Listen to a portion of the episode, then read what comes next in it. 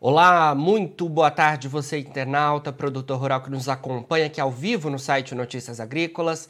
Estamos de volta com os nossos boletins ao vivo e o destaque neste momento é para o setor sucroenergético. Vamos falar um pouco mais em relação a projetos que tiveram avanço lá em Brasília nos últimos dias e projetos importantes que beneficiam o setor sucroenergético e os produtores de cana-de-açúcar.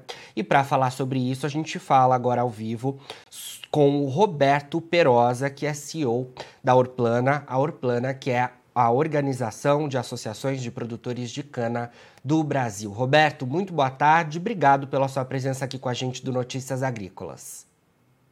Boa tarde, Jonathan. É um prazer estar aqui falando com vocês hoje. Prazer é nosso, Roberto. Bom, é, mencionei aqui na nossa introdução, né, que a gente tem visto lá em Brasília projetos que tiveram avanço, né, nos últimos dias, projetos que beneficiam o setor como um todo. Então a gente vai dividir essa nossa conversa em tópicos. É, um ponto importante para a gente falar é em relação ao projeto de lei três mil cento e quarenta e nove de dois mil e vinte. É um projeto que teve avanço em uma comissão lá da Câmara Federal. E a gente, é, antes de falar sobre esse esse projeto, é importante, né, Roberto, mencionar a questão do Programa Federal RenovaBio, né? Então, explica pra gente bem rapidinho o que, que é o Programa Federal e, em seguida, a gente avança nesse projeto que é relacionado justamente a isso, né? Ok, perfeitamente. O Programa RenovaBio é um programa que busca a descarbonização, né, da atmosfera aqui no Brasil, é um programa nacional que incentiva o uso de combustível renovável em detrimento do combustível fóssil. Então, toda vez que é produzido o etanol e utilizado o etanol, é gerado um crédito de descarbonização que é conhecido pelo nome de C B I O. Então, esse é, é o programa RenovaBio, que é um programa de estímulo à utilização ao combustível renovável em detrimento ao combustível fóssil, Jonathan. Perfeito. E daí, então, tivemos a, a aprovação do projeto de lei três mil cento e quarenta e nove, de dois mil e vinte, pela Comissão de Agricultura, Pecuária e Abastecimento e Desenvolvimento da Câmara, é justamente nesse projeto que o que ele oficializa o direito a, a um repasse de oitenta por cento da receita dos C B I Os aos produtores que sejam certificados, não é isso? Explica um pouco para a gente sobre Exatamente. A aprovação desse projeto, o que, que ele, é, de fato, é, tem um objetivo e quais seriam os avanços justamente ao setor. Tá ótimo. Não, é o seguinte, é, esse programa RenovaBio está instituído no Brasil desde dois mil e dezoito e não havia uma regulamentação sobre o, o pagamento desses certificados de descarbonização, a quem seria de direito receber por essa, por essa descarbonização da atmosfera eh, no âmbito do Brasil, né?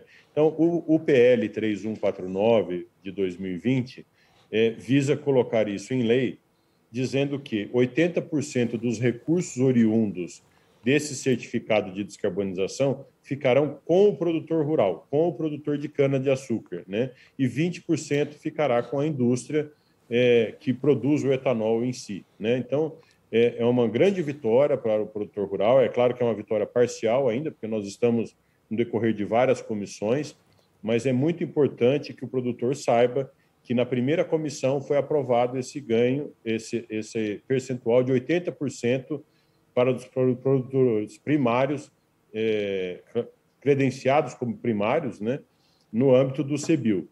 É, havia uma, uma discussão sobre isso e o Congresso Nacional está decidindo é, nesse ambiente em que oitenta por cento deve ficar com o produtor rural e vinte por cento com a indústria. Excelente, de fato uma conquista muito importante, né, Roberto, ao setor. É, essa votação na comissão, como a gente mencionou, aconteceu na última terça-feira, dia quatorze de junho. E, como você mencionou, teremos aí é, outras instâncias, né, para esse projeto percorrer. É, qual a expectativa de vocês em relação aos próximos passos disso, é, até ir, de fato, para aprovação no plenário? É, olha, a gente tem ainda quatro comissões a serem percorridas, a Comissão de Minas e Energia, a Comissão de Meio Ambiente, a Comissão de Constituição e Justiça e a Comissão de Assuntos Econômicos. A gente entende que isso deverá ser aprovado mais tardar até meados do, do segundo semestre deste ano, né? É, tendo em vista que esse é um ano eleitoral, então temos menos deliberações no Congresso Nacional, Mas a gente está acompanhando de perto para que seja aprovado na íntegra esse projeto é, de autoria do deputado Efraim Filho, né, e que foi relatado na Comissão de Agricultura pelo deputado José Mário de Goiás, é, e a gente entende que é, é uma justiça que está sendo feita ao produtor de cana, que é aquele que, que de fato faz com que é, a descarbonização aconteça através do plantio da cana-de-açúcar no campo, né? Então, é uma grande, uma grande luta para o produtor de cana e a gente está muito atento e vigilante sobre esse projeto para que o benefício chegue, de fato, é, no bolso do produtor de cana-de-açúcar.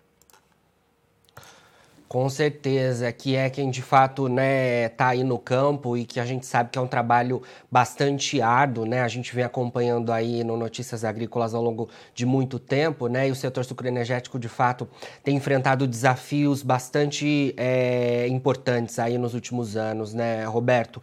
Bom, um outro ponto que eu queria trazer para nossa conversa é em relação ao recente projeto de lei complementar, o P L P dezoito de dois mil e vinte e dois, que é um projeto que também está em discussão lá no Congresso Nacional, relacionado à questão de é, limitação da cobrança do I C M S sobre os combustíveis, né?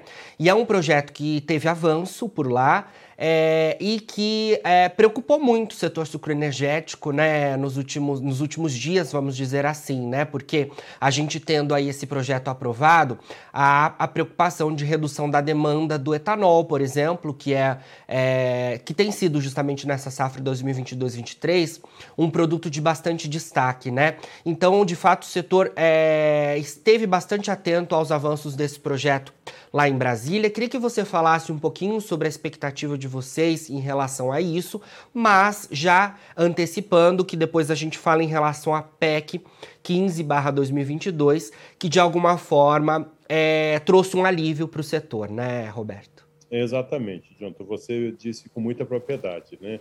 O, o, nós somos a favor de qualquer redução tributária, de qualquer redução de imposto, né? Então a gente vê com bons olhos a redução tributária em cima dos combustíveis, é, inclusive é, o que a gente acha que deveria ter um, um, um merecimento maior, o combustível renovável em detrimento do combustível fóssil, né? O combustível fóssil, a gente sabe todos os males que ele, que ele apresenta à sociedade, né? Então, quando houve o P L P dezoito, né, é, a gente ficou muito preocupado porque é, no P L P dizia-se que, como foi aprovado tanto no Senado, na Câmara e agora está no Palácio do Planalto para sua sanção, mas dizia que seria limitado a entre dezessete por cento e dezoito por cento o I C M S sobre a gasolina, né?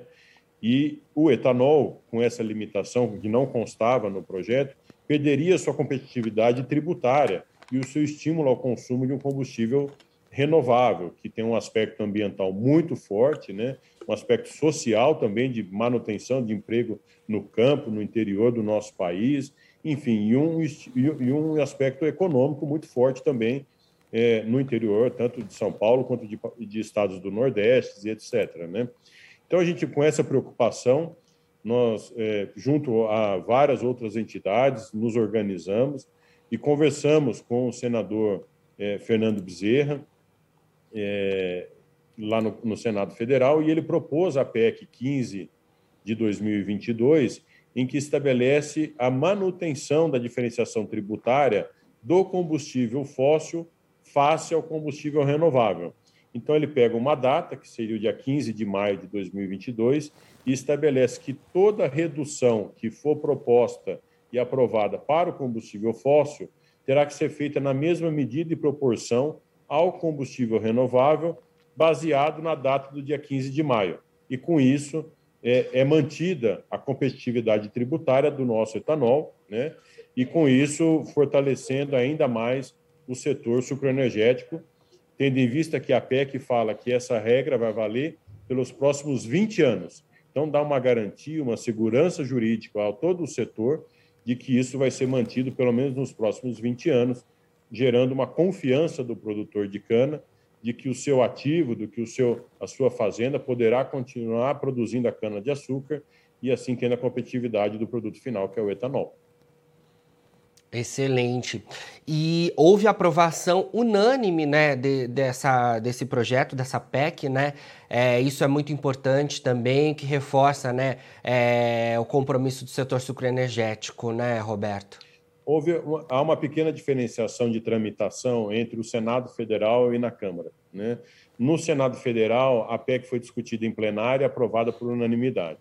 A, a P E C foi enviada para a Câmara Federal, já houve a sua aprovação na Comissão de Constituição e Justiça, é, há um acordo entre os líderes sobre a urgência dessa P E C, né? Foi constituída pelo presidente da Câmara, pelo presidente Arthur Lira, é, uma comissão especial para análise da P E C, e toda e qualquer P E C na Câmara Federal é constituída uma comissão especial, e há um compromisso dos líderes de a gente ter uma rápida tramitação dessa comissão especial, para que, após a aprovação na comissão especial, seja enviado diretamente ao plenário, sem passar por nenhuma outra comissão, né? E seja aprovada a P E C também no plenário da Câmara Federal e depois enviada ao presidente da República para a sua sanção.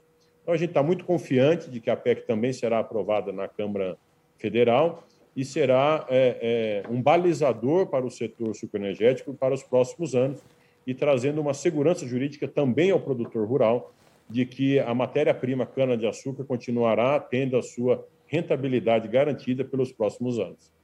Com certeza, avanços muito importantes que, como você mencionou, né, trazem para o setor uma segurança bastante importante, né, inclusive é, para investimentos e avanços no setor sucroenergético, né, que a gente sabe que são muito importantes, mas diante dessas inseguranças que o setor via, né, com, esse, com essas votações ocorrendo lá em Brasília e que de alguma forma desfavoreciam o setor, né, é, a gente realmente via uma preocupação e agora um cenário realmente mais, é, é, de mais cautela, né, e de avanços desses projetos. Isso é muito importante, a gente sabe que é, a segurança, né, para os investimentos é muito importante no setor sucroenergético, isso não é diferente, né, Roberto?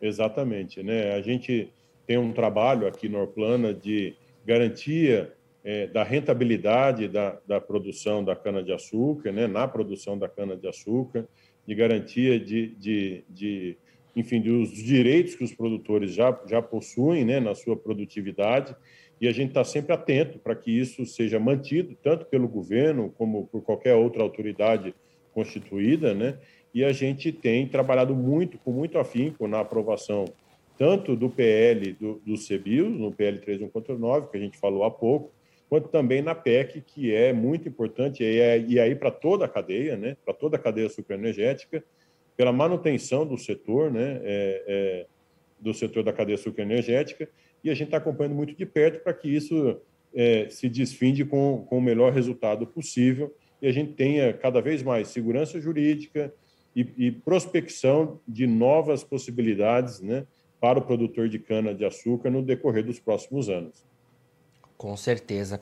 Roberto, é, a gente que acompanha aqui o setor sucroenergético sempre é, menciona, né, nas entrevistas, é, houve a preocupação dos consumidores, né, em relação aos preços dos combustíveis, né, o impacto sobre a inflação.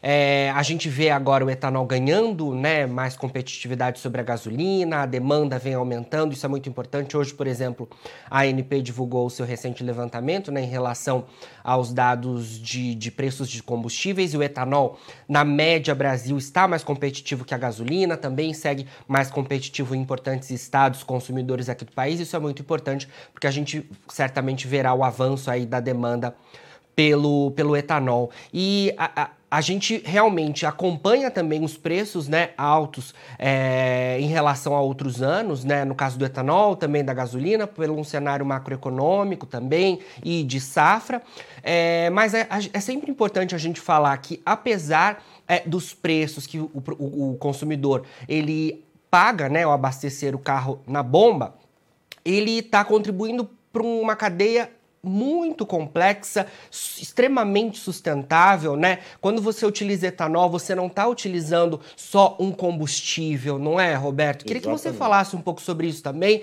É sempre importante a gente aqui destacar isso, né? É, eu costumo dizer, Jonathan, que quando a gente utiliza etanol, a gente deixa um legado para os nossos descendentes, né? Porque é, você está deixando de poluir, né, quando você utiliza o etanol. É, então, você está deixando de poluir a atmosfera em que os seus descendentes, os seus amigos, os filhos dos seus amigos, enfim, seus sobrinhos, é, seus netos vão poder viver num ambiente melhor, de, de, uma, de uma melhor qualidade de vida, né? Onde não, há, não haja tanta poluição. Então, o aspecto ambiental é importantíssimo na utilização do etanol. É claro que isso tem um preço a ser pago por toda a sociedade, né? A gente tem um, um, um preço ambiental a ser pago em tudo, né? Então, é, a, além dessa questão ambiental, que é fortíssima, o etanol, em muitas situações, emite até noventa por cento menos é, gases de efeito estufa do que quando da utilização da gasolina é, nos, nos veículos, né? Então, isso é muito importante ser dito, a gente já fala isso há muitos anos, né? Mas é sempre bom a gente relembrar isso. E, e enfim, a, a cadeia sucroenergética, ela tem uma característica muito essencial ao Brasil, né? Primeiro, ela é uma grande geradora de emprego, geradora de emprego no interior do país, né? Não adianta todo mundo ir para grandes cidades, para grandes megalópolis, é, porque não há estrutura física que dê conta de toda a população. E a cadeia sucroenergética dá a oportunidade dessas pessoas produzirem no campo, estarem no campo, né? E terem uma boa qualidade de vida, uma boa rentabilidade, entendeu? Em momentos a gente tem é, prejuízo a essa rentabilidade, a gente faz ajustes para que volte a ter rentabilidade, mas isso é, é, é um ganho para o país, né? A interiorização da sua produção, é, o ganho ambiental, o ganho econômico e o ganho social com a interiorização é, do trabalho no nosso país, que é um país de dimensões continentais, né? Então, assim, a gente tem muitos aspectos positivos da cadeia e a gente entende que, que, que tem que ter um apoio, inclusive governamental, da sociedade, para que cada vez mais a cadeia consiga se expandir e trazer esses benefícios tão presentes e que a gente fala tanto aqui para todos, né, para ser dividido pela sociedade, né? Então, acho que é, um, é uma relação ganha-ganha, né? Ganha a sociedade, ganha o governo, ganha o país e ganham as pessoas que estão envolvidas em toda a cadeia sucroenergética. Certamente, Roberto. Excelentes palavras. Muito obrigado pela sua participação aqui com a gente do Notícias Agrícolas. Vamos acompanhando aí todos os desdobramentos desses importantes projetos e sempre que tiver novidades aí da Orplana, queremos contar com a sua participação por aqui, viu? Ok, muito obrigado, Diante. Parabéns pelo trabalho aí de todos vocês do Notícias Agrícolas. E a gente está sempre à disposição. Um grande abraço. Abraço. Bom, conversamos aí então com o Roberto Perosa, ele que é C E O da Orplana. A Orplana, a Organização de Associações de Produtores de Cana do Brasil. Agora, na finalização dos nossos boletins, você encontra as nossas redes sociais. É só seguir a gente por lá para se manter atualizado sobre todas as informações do agronegócio brasileiro. E a gente segue com o nosso site no ar vinte e quatro horas por dia. Daqui a pouquinho tem mais boletins ao vivo, tem fechamento do mercado da soja. E você fica por aí para ser o produtor rural mais bem informado do Brasil. A gente se vê e não se esqueça. Notícias Agrícolas, vinte e cinco anos ao lado do produtor rural.